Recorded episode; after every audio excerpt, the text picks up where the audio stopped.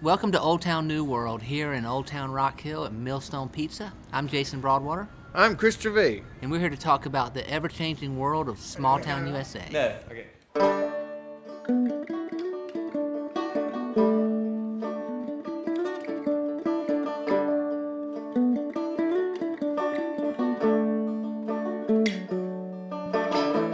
All right, so today we're going to talk about crowdfunding uh, and crowdsourcing in general, but crowdfunding is somewhat of a subset of, of crowdsourcing. So if crowdsourcing is, um, you know, getting people to, to collectively address some uh, opportunity or problem uh, and weigh in with whatever interest that they have to provide value, ideas, comments. Crowdfunding is that same principle applied to money. So uh, we're trying to make something happen, and we need cash to do it. And people have the ability to weigh in at different levels, small levels, to put money into that into that process. And um, so one example of um, crowdfunding, of course, that most people recognize is, is Kickstarter. We're going to talk about Kickstarter and other crowdfunding sites, and we've got a guest with us today. Our one of our favorite guests, well, our third favorite guest, uh, Robin Dorman. Who's sort of turning into an official member as opposed to a guest. But you're like that celebrity that like at the end of the credits on a sitcom or whatever, it's like and special guest Robin Dorman, even though you're in every single episode. That's sort of what you are. How do you like being that, Robin? I like it a lot. All right, good. It's fantastic. You're awesome at that. Um, so anyway, Kickstarter is the one that everybody recognizes, and there's a ton of them out there. So, you know, what do y'all have y'all personally had any experience with uh, creating a Kickstarter, trying to fund something? How's that going? I have. Um, yeah, we tried. Me and Micah tried to do a Kickstarter for uh, a TV show thing we were trying to do, which is uh, really just sort of short films that, if we you know got funding to produce more episodes, would have turned into sort of a pitch to networks for a t- for a TV show. And um, I mean, we put tons and tons and tons of effort into it, but you know, like most uh, artists, I guess we, we had a lot more effort and productivity on the creation of it, like the video for it and stuff. Then once it once we created it, it looked nice and interesting and everything. But then came the like figuring out how to force a lot of people to, to go to it. You know, and we Right. did, but that's it's one thing to get people to, to look at something, and it's another thing to get them to put money into it. I guess. Yeah, no, I hear you. I, I think it's um an interest. I mean, obviously that's same thing with all of us that we've been in bands and you know written literature and created movies or whatever we do creatively. It's hard to then the whole thing of then to turn it into some type of endeavor. But at least when you had to kind of try to make it to the the, the big world that's controlled by so few kind of corporations, it seems so impossible. But things like crowdfunding lets you not go through that and just put it out to an audience of just normal people who have the opportunity to say, "Hey, man, I'll put a hundred bucks towards making that happen." You know? Yeah, there is sort of a middle ground there because um, um, Kickstarter has gotten so big that it, it's sort of like, I mean, it really is a, a filter. Like, if an idea is really awesome, um, you would hope that that would rise to the top. But a lot of it is um, how well that you're able to present that idea to Yeah. people. But I mean, um, if it's a really great idea, it, it will. Yeah, the, the takeaway that we had uh, when we did our Kickstarter was that we had a horrible idea. And so it didn't succeed. and I would argue that the ability to articulate an idea is part of what creates that actual idea. I mean, it's hard to separate the idea and the articulation of that idea because if you have a, a really good idea and no one's articulated it well yet, then it's ultimately a half-baked idea. I mean, Maybe, yeah. I think that's that's true to an extent, especially when you assume an, an intelligent audience, Well, an that's an intelligent crowd. I mean, there's always the example of, um, you know, the TV commercials for uh, cheap things that seem like awesome ideas oh, that's that true. are. Yeah. So I mean, Did you there's try always, laminating your Kickstarter thing? Oh yeah, we did. In gold foil. or put one of those little things that cats can chase around it, that spin around. Yeah. Were there any cats in this at all? Yeah, we had a little cat spinny thing and a cat that we well, put. why in- didn't this work? It beats Can me. I just give you a hundred dollars right now? We had- it had bacon. it had bacon All and the cats. internet. Yeah, all the internet stuff the internet loves. Nutella had Nutella, bacon, and cats. Wow. Yeah, it still failed, so it just goes to show you. That's a terrible idea. yeah. That's what you get for smearing that cat with Nutella and putting bacon on his head. yeah, like did. No animals were injured in the making of this Kickstarter. Now, Kickstarter is only one example of these things. You know, um, we're seeing this apply to all types of things. You know, I- I've seen it in kind of revitalization of, of, of urbanism, um, new urbanism, revitalization of, of downtown districts. I've seen it applied there. There's one that I encountered that was about what do we do with the public space? And if we have a, a project that we want to do with the space, like create a garden or this, that, and the other, would you be willing to pitch in and give? And, and the funding there goes beyond just money. Uh, they're also uh, wanting people to come volunteer to work and stuff. So people are really just exploring this notion that you can put out to just the, a community of sorts an idea that needs funding, it needs it needs work, it needs participation, it needs other ideas, and you just open it up for contribution. Know. Yeah, it's definitely it's it's yet another one of those signals that the culture of how money gets exchanged, you know, in America and how what we're used to of, of this corporation has this thing and then it goes through this process and it, it basically exists because of demographic research. And then if you have you know respond if it's if you respond well to that product of that demographic research that's sort of how commerce you know traditionally has worked. And this is another one of those things that shows how there's that middle part of the process is just gone and you have people directly getting access to the things that they're interested in. And and i mean so it's like the funny thing about it is it, it technically for the time being means that it really is sort of a particular sort of product that works on that level because i mean it's it's specifically those kinds of things that immediately you can see in this profound way that click because every like every Kickstarter I've ever gone to that someone sent me as like oh this is interesting check it out as soon as you looked at it you're like oh wow you know I get it it's one of those like obvious Right, yeah. of course kind of things you know Yeah.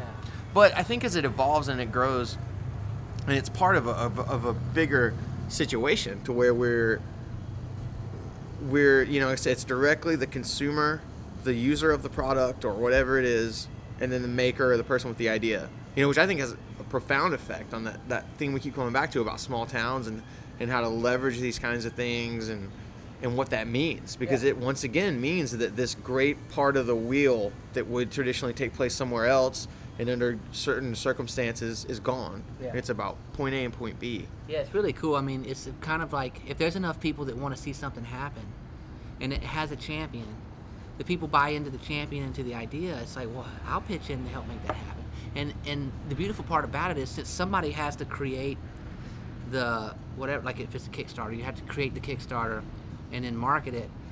That person person's dedication to making that real demonstrates them as the champion of that idea. I mean, it's easy to come up with ideas and then expect somebody else to champion it.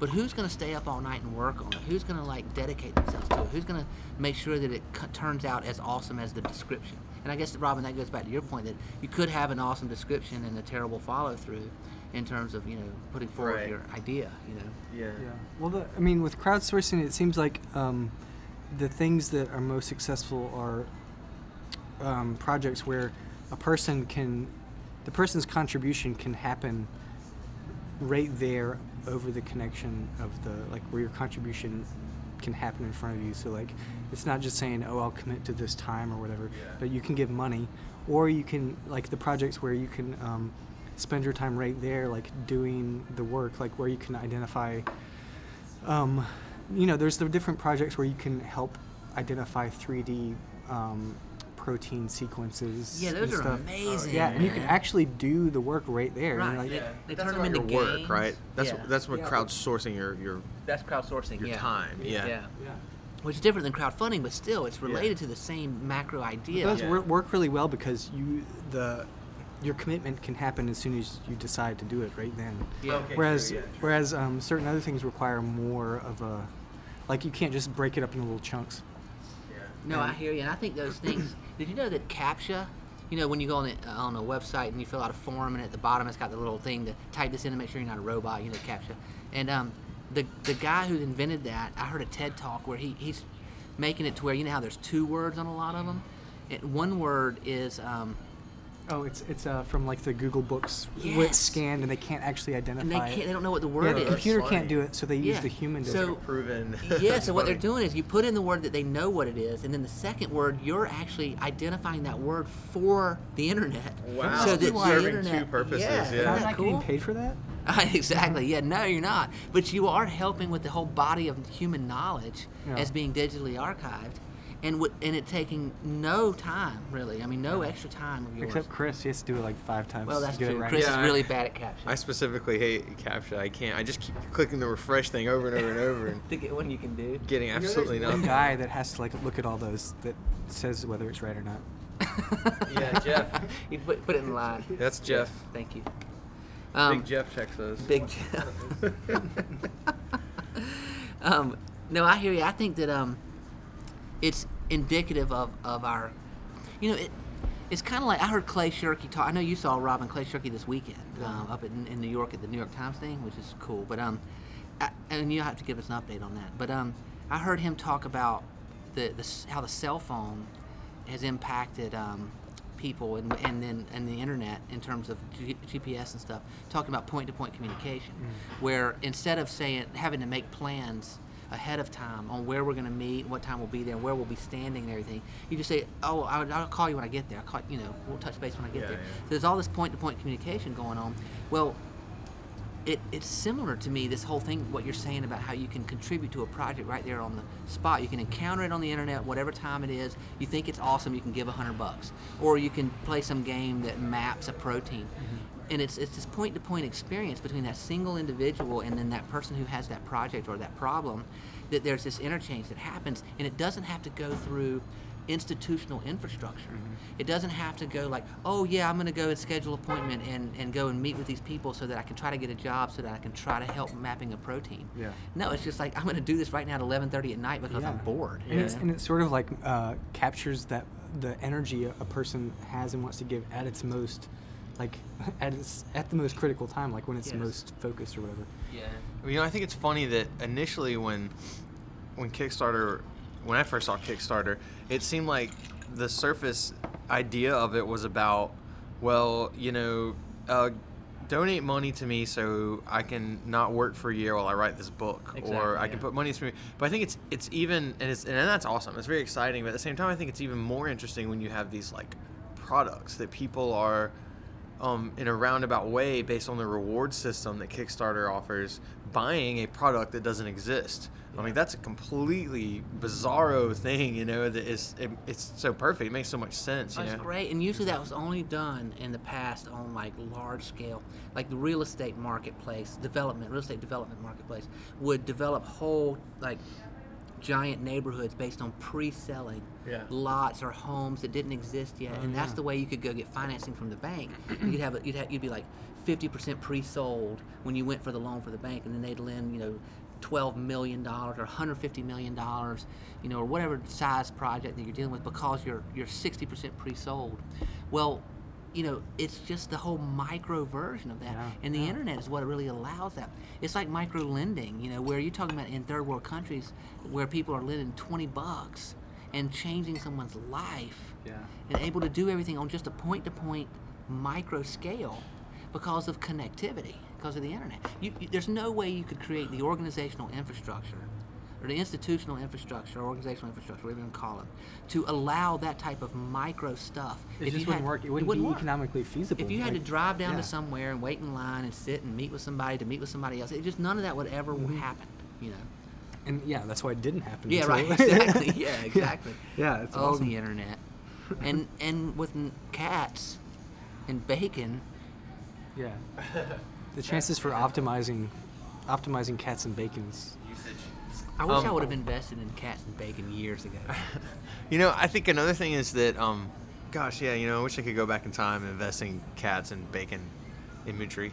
Um, and the concept of cats and or bacon. When was the cat's IP? When was the cat's IPO offered? You're asking me that question. Um, but you know, I think another really interesting thing is that it creates a new, like a lot of what the the internet does. It creates a new accountability and a new sort of like. It's almost like okay, take like movies. You know, a lot of like Veronica Mars did it, and then uh, um, Zach with Braff did it uh, to potentially make Garden State 2.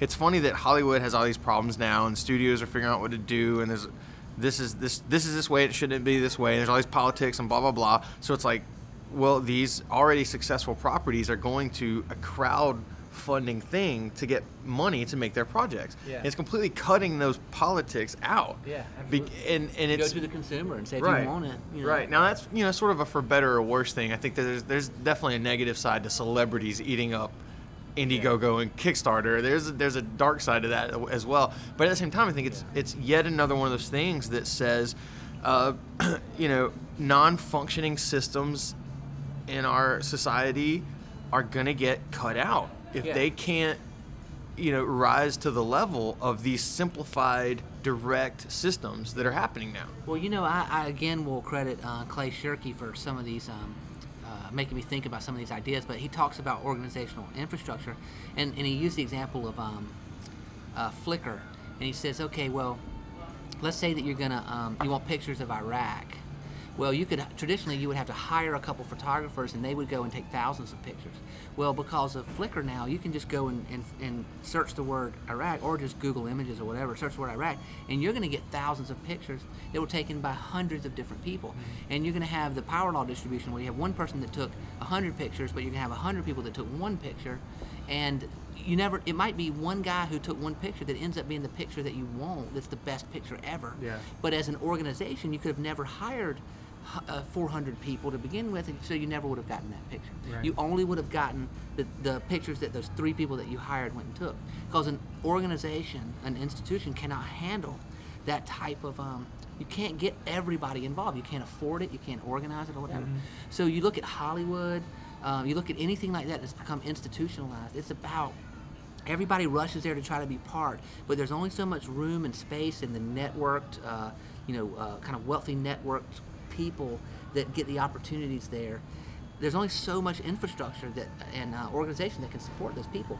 The outlier, the outland person way outside, has almost no chance of participating in that. Except now with things like crowdsourcing, crowdfunding thing, there's an opportunity for somebody to put something in that space and have it be made because you don't need to go through that organizational infrastructure anymore. Yeah, the, the Flickr example is interesting. It just made me think. I don't want to nerd out too much, but um, I was wondering when you were Too late. talking when you were talking about that, um, if there was like a sweet spot in our culture where uh, before th- there's too much data, where where the contributions from people was usable, and then a point at which a point at which there's too many. There's like too much noise Well, you to know, get what the- you want. that's but a that's great what question. algorithms do. It's Yes, like- that's and that's what- what, yeah, that's and that's what data mining is. And that's And I think that Google was the first person to really solve that problem. Because if you look at how Yahoo was manually indexing everything, and then it became, wait a minute, are we really going to manually index everything? Like, this is freaking ridiculous. yeah. And Google said, listen, they didn't say this, I don't think, but they said this by what they put forward. There's never too much. It's just can I put the singular thing that you're interested in in front of you? Is there an easy way to get to the one thing I'm interested in? It doesn't matter if there's a zillion things. If I can get to whatever I need easily, then there's no problem. More is better because a singular experience is achievable.